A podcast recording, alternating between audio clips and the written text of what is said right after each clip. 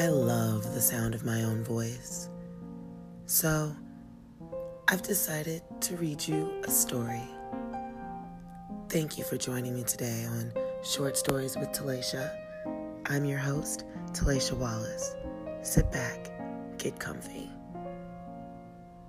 and let's get started.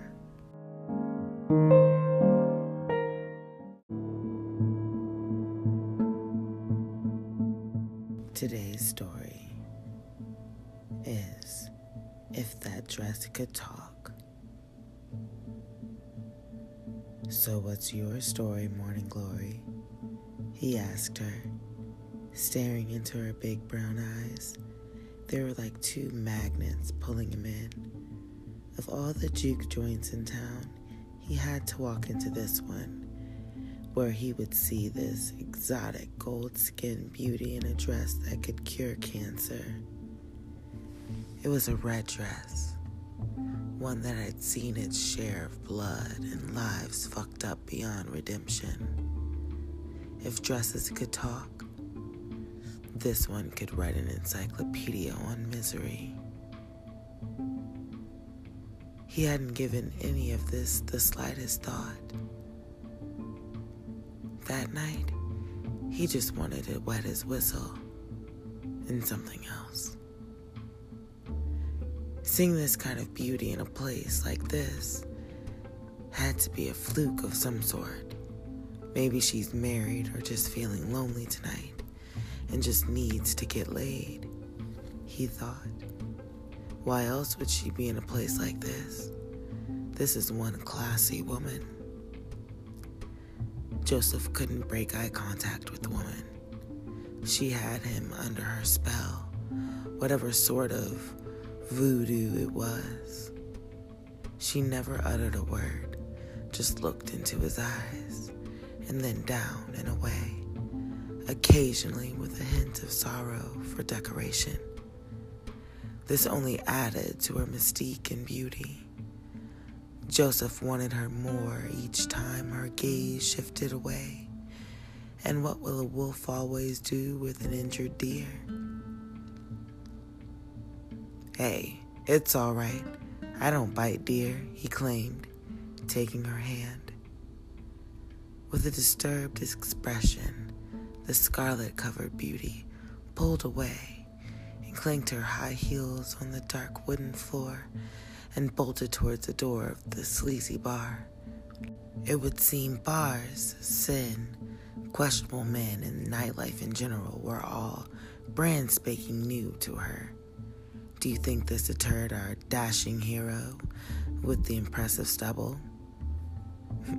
yes, it did.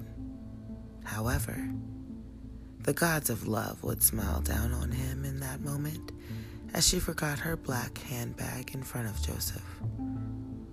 The former Boy Scout in him was all about helping damsels in distress, especially if they needed help crossing the street or had forgotten their purse in some shady back corner bar.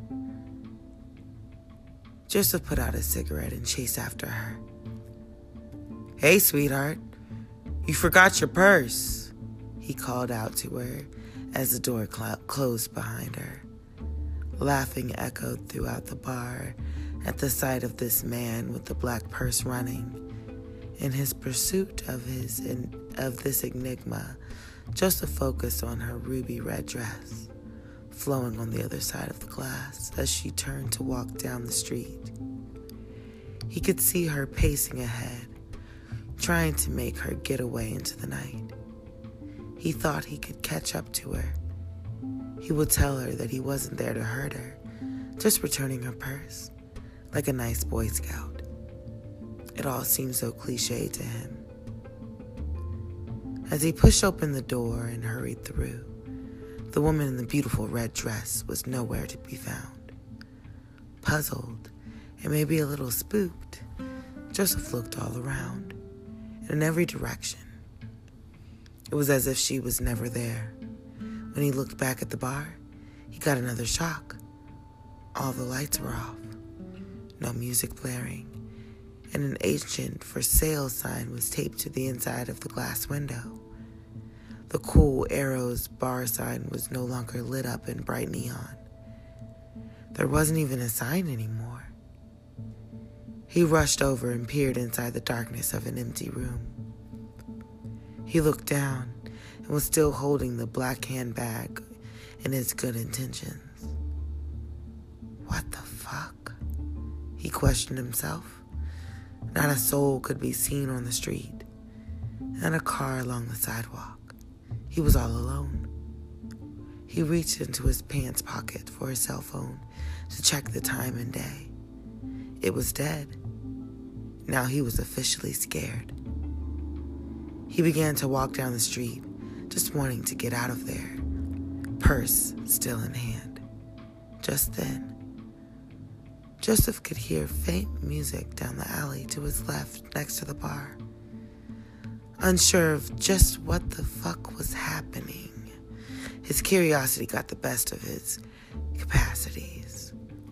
He began to seek out the source. As he came in closer proximity, he heard a familiar 80s song. A lady in red, dancing with me, cheek to cheek. There's nobody here. It's just you and me. It's where I want to be.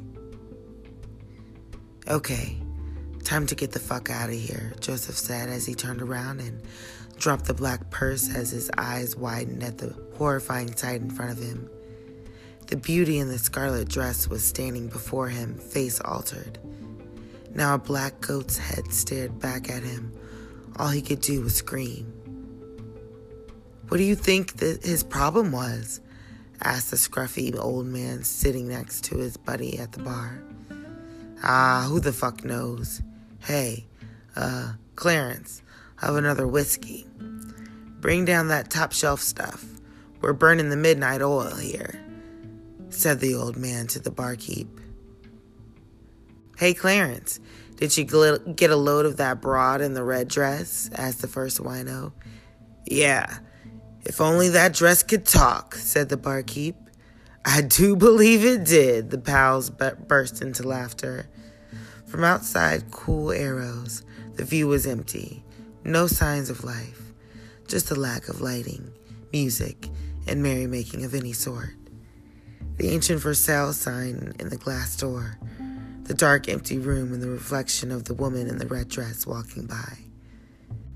If you're ever in downtown San Antonio, Texas, after midnight, and you see a beautiful woman in a killer red dress, leave her alone. She appears as a goat to those who are too persistent for her attention, and she will devour you. This is a real urban legend in San Antonio. She is known as a Lady in Red.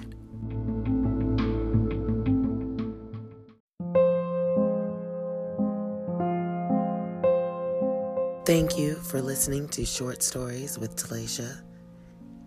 If you enjoyed this podcast, consider sharing it with a friend. I'll see you next time.